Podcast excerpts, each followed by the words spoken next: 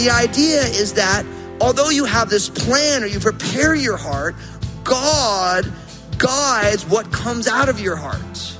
Because you guys know the Bible says, out of the abundance of the heart, the mouth speaks. So the idea is that you have a responsibility to plan and prepare, but now God wants to guide you into what his plans and purposes are.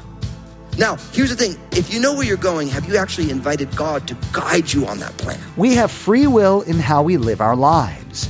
God doesn't control every decision and detail of our days. Instead, He allows us to make plans and choose directions. Of course, we want to have Him involved in the process. Pastor Daniel will challenge us to look at our plans today and find the areas we haven't invited God to be a part of yet. God can and will help us make better and more fruitful decisions if we allow Him to speak into them. Now, here's Pastor Daniel in Proverbs chapter 16 with part one of his message, Both Sides of the Coin.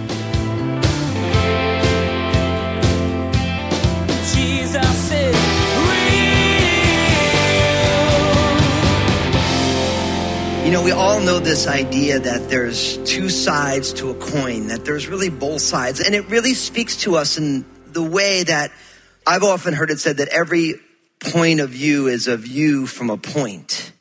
What that means is that every perspective comes from standing in a certain place. Now, that is not to say that because every point of view is a view from a point that there's no actually objective point of view. And I have to say that in this day and age, of course, because this is a Christian church. We believe the Bible. So God's point of view is the objective point of view, right? And all of our ideas are subjective based on what point of view we're looking at it. So I need to say that up front or else someone thinks, oh, well, every point of view is a view from a point. And so we really don't believe the Bible. And none of that. That's not what I'm saying. But it is interesting. And this happened to me just recently. I was talking. So I'm 42 years old. Can I get a round of applause? Yeah, that's right. So I'm a middle-aged pastor. I'm loving that.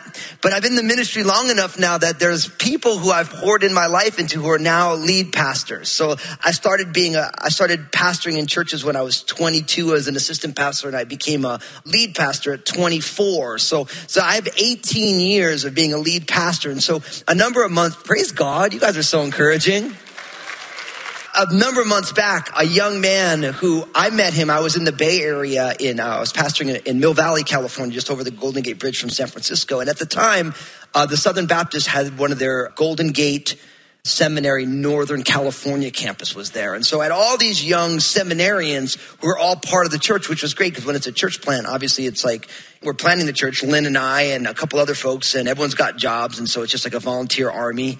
And so all these young seminarians are there. I'm like, great. I love the seminary kids. They want to serve the Lord. They love Jesus. This is going to be great. And so, but there was this one guy and he was so uniquely gifted, right? But he was also a unique total pain in my rump.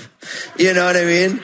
Like he was just so smart and he was so gifted. And at the same time, in his 19 year old point of view in seminary or 20 or whatever it was, it's like he knew everything how it was supposed to go because he just read it in a book and learned it in class.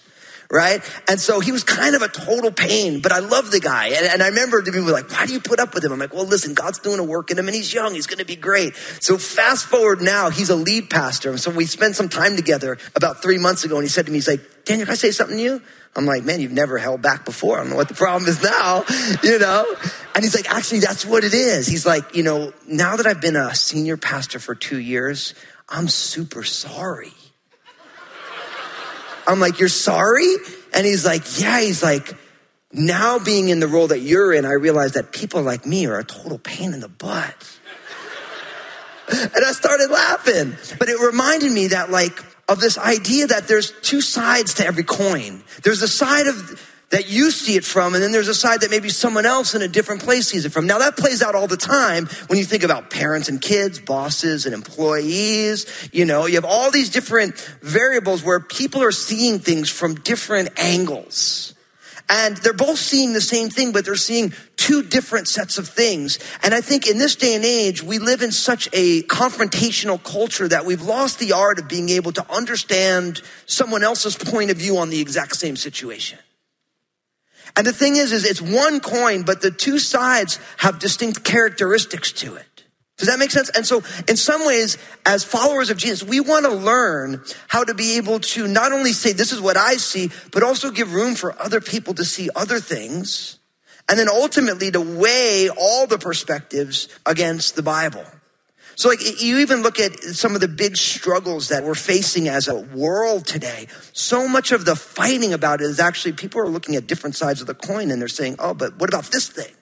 And they're like, yeah, well, forget about what about this thing? And they're missing each other looking at different sides of the coin. And so in a lot of ways, this is why I think the Bible is so important. I already alluded to, I didn't, I actually went right out and said it, is that there's a view that each one of us has to the world that we live in. There's this life that, and the experiences that you're having and the things that you want. But then there's another vantage point, and that's God's vantage point. It's what the creator and the sustainer, the almighty one sees. And what God is asking each one of us to do is to receive God's perspective from his word, not from a pastor, but from the book, right? At best, a good pastor just faithfully explains what's in the book, right? And so you take the book and then you allow God's vantage point to become now one of the drivers in your life. Here at Crossroads, we call this simply responding to Jesus right? If you've been here at all, we always talk about we're simply responding to Jesus. That's just not like our mission statement. That's like our mission for life.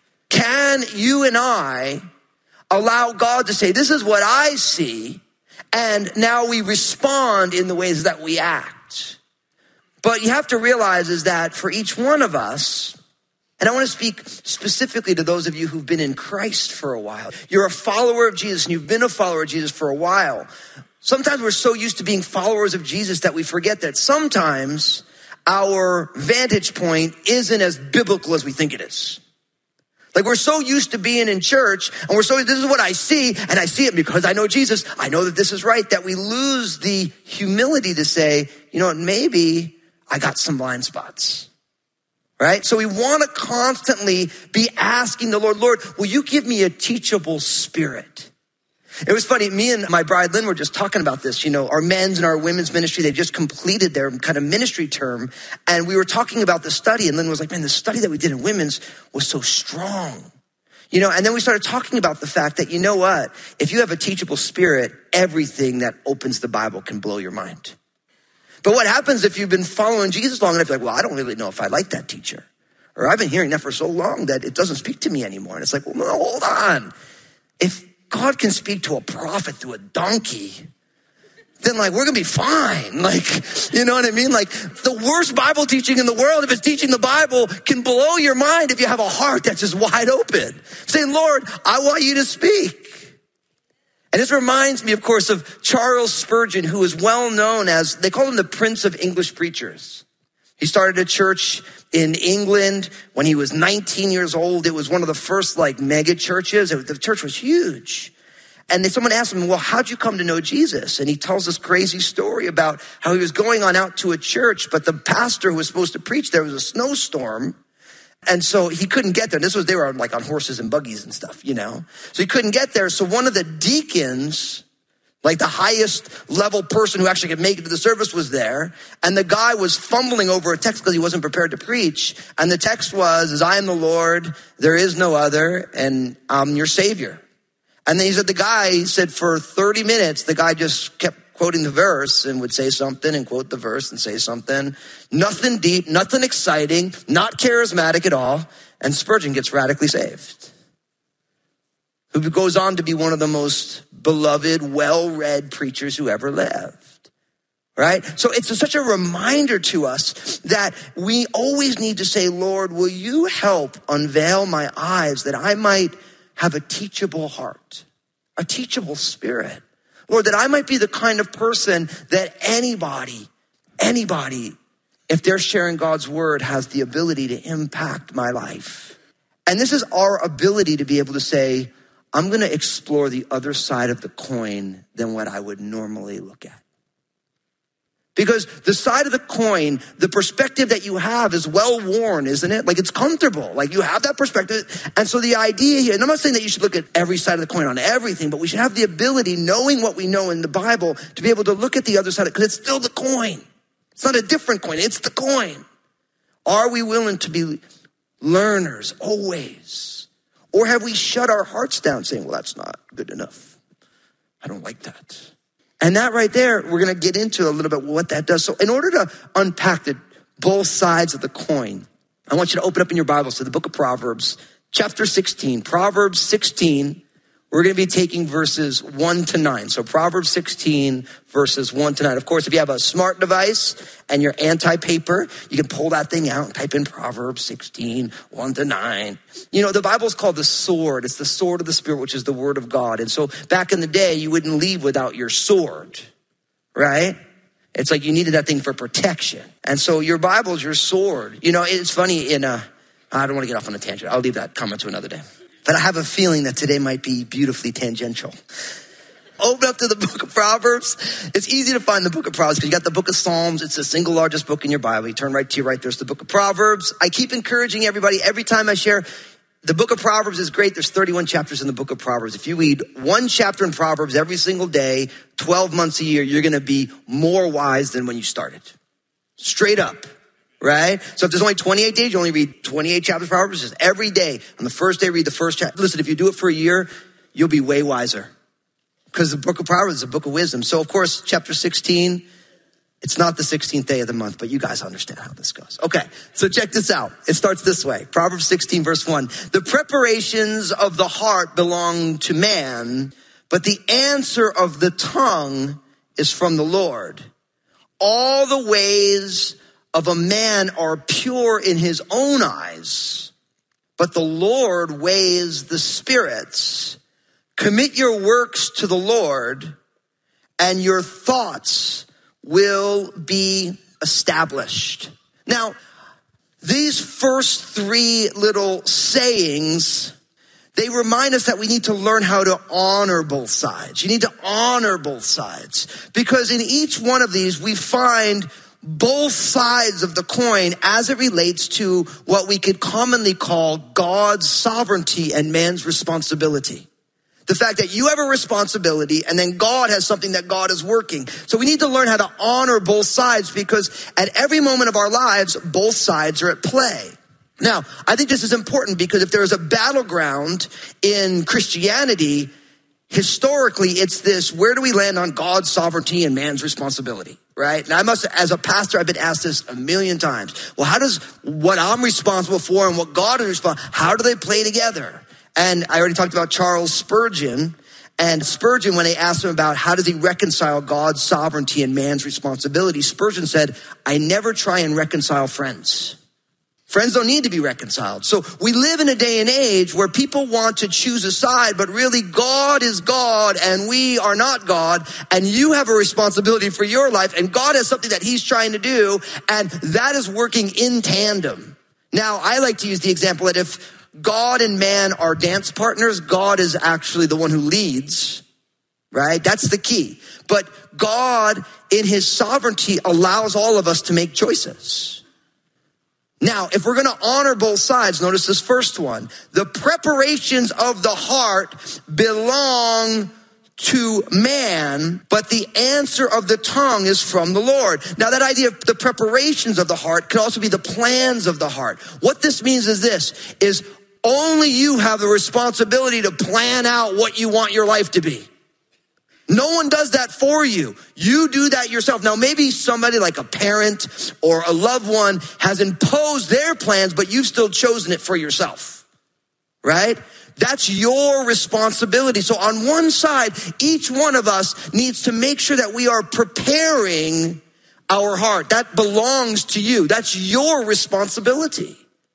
Now you got to ask yourself, what kind of plan do you have for your heart? Even if you have a unintentional plan for what your life is going to look like, that's still an intentional plan. So what's the plan? What are you trying to accomplish? See, if you don't know where you're going, any destination will do, but I think all of us have an idea. This is where I want to go.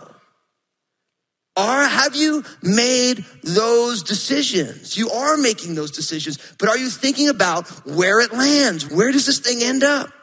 Such an important thing because that belongs to you, but the answer of the tongue is from the Lord. And the idea is that although you have this plan or you prepare your heart, God guides what comes out of your heart. Because you guys know the Bible says, out of the abundance of the heart, the mouth speaks. So the idea is that you have a responsibility to plan and prepare, but now God wants to guide you into what his plans and purposes are.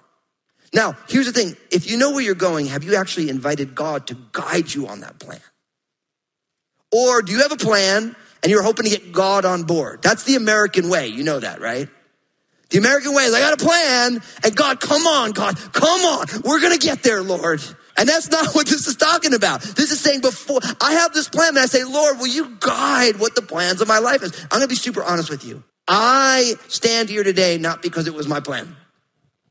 I would never have chosen half the stuff that I'm involved in. Left up to my own devices, literally a long life's way. And I praise God for this. A long life's way. I finally said, Lord, what's your plan for my life? I was on a trajectory to be, I mean, I was a, I was a professional bass player and I, and I kind of had my idea. I'm like, I'm going to be this famous bass player. I just wanted all these pictures of me in, in musician magazines, like with an upright bass over one, holding out an electric bass. Like, what's up? You know, like that was like my dream, you know, was like, that was my, it's to be my life. And I'll never forget along the way, I said, Lord, what's your plan for my life? And then all of a sudden God's like, oh yeah, I got this other plan. Now again, God doesn't tell you everything. But when was the last time you allowed God to guide? That the answer of your tongue is from the Lord because out of the abundance of the heart, the mouth speaks. See, this becomes even more unpacked if we're honoring man's responsibility, your responsibility for your life and God's plan for your life. Look at verse two. It says, all the ways of a man are pure in his own eyes. What that means is that for each one of us, we have the tendency to give us the benefit of the doubt that we are always right. We know what we're doing. We know what you're supposed to do with your life, right? And my way is the right way, right? That's the default human condition. But notice that but verse two, that contrast. Here's the other side of the coin, but the Lord weighs the spirits. See, now the idea of the Lord weighing the spirit, it literally speaks to the fact that not only does God understand your way, but he understands the motivations behind the way that you're taking. It's not just about the actions. The way is the actions, but it's now the motivation behind what you're doing. Now that, my friends, is very important because what we often find is you can do the right thing with the wrong motivation. Sometimes people do the wrong thing with the right motivation. So the idea is that God knows the layer behind what everybody sees. God is dealing with the intents of the heart. Oftentimes we're just grappling with the externals. When was the last time when somebody did something wrong, you thought to yourself, maybe they had the right motivation and they just fumbled the ball? It's kind of a convicting thing to hear, isn't it? Because most of us, we never do that, right? Everyone's always got the worst possible intentions, never thinking that maybe they're actually trying to do the right thing. They're just kind of not good at it. So each one of us, we realize that the way that you're taking seems to be the right way because you're taking it. Now listen, if you're the kind of person right now where the way that you're taking you knows the wrong way, will you stop going that way? Like if you know like this is not good, this does not end well, then stop that. And if you can't stop it on your own, then you should invite other people into it You should confess it to people. Say, listen, I'm doing these things. And if I keep going down this road, this lands in a bad spot. Because listen, the struggle that you're having, it gets more power when you keep it hidden in the darkness, my friends. But when you bring it into the light and you bring people into it, you bring godly people into it, start praying for you. Now all of a sudden, this thing that's been so hard, now all of a sudden it starts to take on, you start to grow out of it. You start, oh, I, don't, I don't have to tell them I did that again. Or they're looking out for me and they're helping me out. But the key here is that sometimes we can be so right we're wrong. Sometimes in our minds, our way is so pure, but we forget that we don't even understand our motivation sometimes. But God understands it. God weighs the spirits. And of course, in verse three, commit your works to the Lord and your thoughts will be established. So verse three kind of brings all this together. Why? The idea of committing your works to the Lord. The Hebrew word here literally means to roll your works upon the Lord. It's almost as if you can't carry it, so you roll them onto the Lord because his shoulders are so broad that he can carry it. You commit your works to the Lord, and then it says he will establish your thoughts.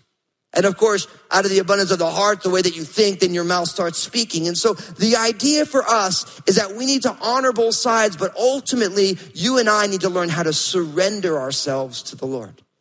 That's what it means to roll your works. You surrender yourself. Now, for many of us here, you're hearing this and you're like, well, I've put my faith and trust in Jesus. The Bible calls that being born again, being born anew in the spirit because of your faith in Jesus. But guess what? Once you are born again, you have to continue to let the Lord carry and receive and carry you through this life. Because what happens is oftentimes our spirituality, our faith in Jesus can be just translational, where it's like, I was like this and then I get saved. And I'm still just like this, but now I'm a Christian version of it. Right? Like, it's like, I was really angry and confrontational. Now I'm a Christian and I'm so angry and confrontational, but I call myself prophetic. Right? But it's like, no, no, you were angry and confrontational. Now you're still angry and confrontational, but now you have the Jesus veneer around it, right? So maybe you're like super judgmental, right? And then you get saved and you're like, you know, you're a Christian, but you're still super judgmental. And so really, you know, you're like, well, I, you know, I believe in the holiness of God. So we have all these ways that we justify it, but it's really, we just translated our personality from here to here. But what the Lord wants for all of us is for us to continue to learn how to say, Lord, I'm going to commit, I'm going to roll my works onto you that you can establish my way so that my life can be truly transformed by Jesus. Not just I'm the same person, but now I get to heaven when I die. But God's like, I want to transform you that you might have the same characteristics, but all of them would be oriented for my glory. So if you're born again, don't think that, well, I already did that. No, are you doing it today? Are you denying yourself, as Jesus would say, and taking up your cross? Anyone know the next word? Daily. Boom, someone just passed out at Crossroads. You got to deny yourself and take up your cross daily and follow him. Now, if you're here today and you're not a follower of Jesus, guess what? Guess what? Until you put your faith and trust in Jesus, and that's rolling your works upon him, until then, your establishing of your mind and your thoughts and your life. You might have good moments. Maybe you're like, go to a seminar or you read a book or you watch a little YouTube or a TED talk and you get inspired for a moment, but God's not interested in just some little tweaks in life. He wants true transformation in your life. And that transformation can only happen when God places His Holy Spirit within you. Jesus is There's always two sides to every situation, and today Pastor Daniel approached both with a different perspective that of God's. He challenged us to seek God's opinion on all the topics we encounter by searching the Scripture, being open to hearing His voice. This applies to the broader aspect of our life plans as well. While we do have freedom of choice in our lives, we need to begin by surrendering ourselves to God daily. Jesus is Real Radio is the radio ministry of Daniel Fusco of Crossroads Community Church. The messages that you hear each day here on Jesus is Real Radio were produced from messages that Pastor Daniel shared on Sunday mornings and the midweek study. It's our prayer that this teaching from God's Word blessed and encouraged you in your walk with Jesus Christ. Thanks for joining us today for Jesus is Real Radio. Hey, I wanted to remind you that each day on Facebook, Pastor Daniel shares a simple two minute message. In this message, Pastor Daniel draws out an important biblical truth that really helps set your day on the right path. So be sure to follow Pastor Daniel Fusco on Facebook and share these two minute messages with your friends and family. Next time on Jesus is Real Radio, Pastor Daniel reminds us just how stubborn we can be. Our pride has us trying to juggle a million details, God's waiting for us to hand them over. We claim we have it, but as the pieces fall around us, we find we should have asked for help in the first place. As you listen to the next edition of Jesus is Real Radio, let God step into the details of your life and help you carry the burdens. You've been listening to Jesus is Real Radio with Pastor Daniel Fusco of Crossroads Community Church.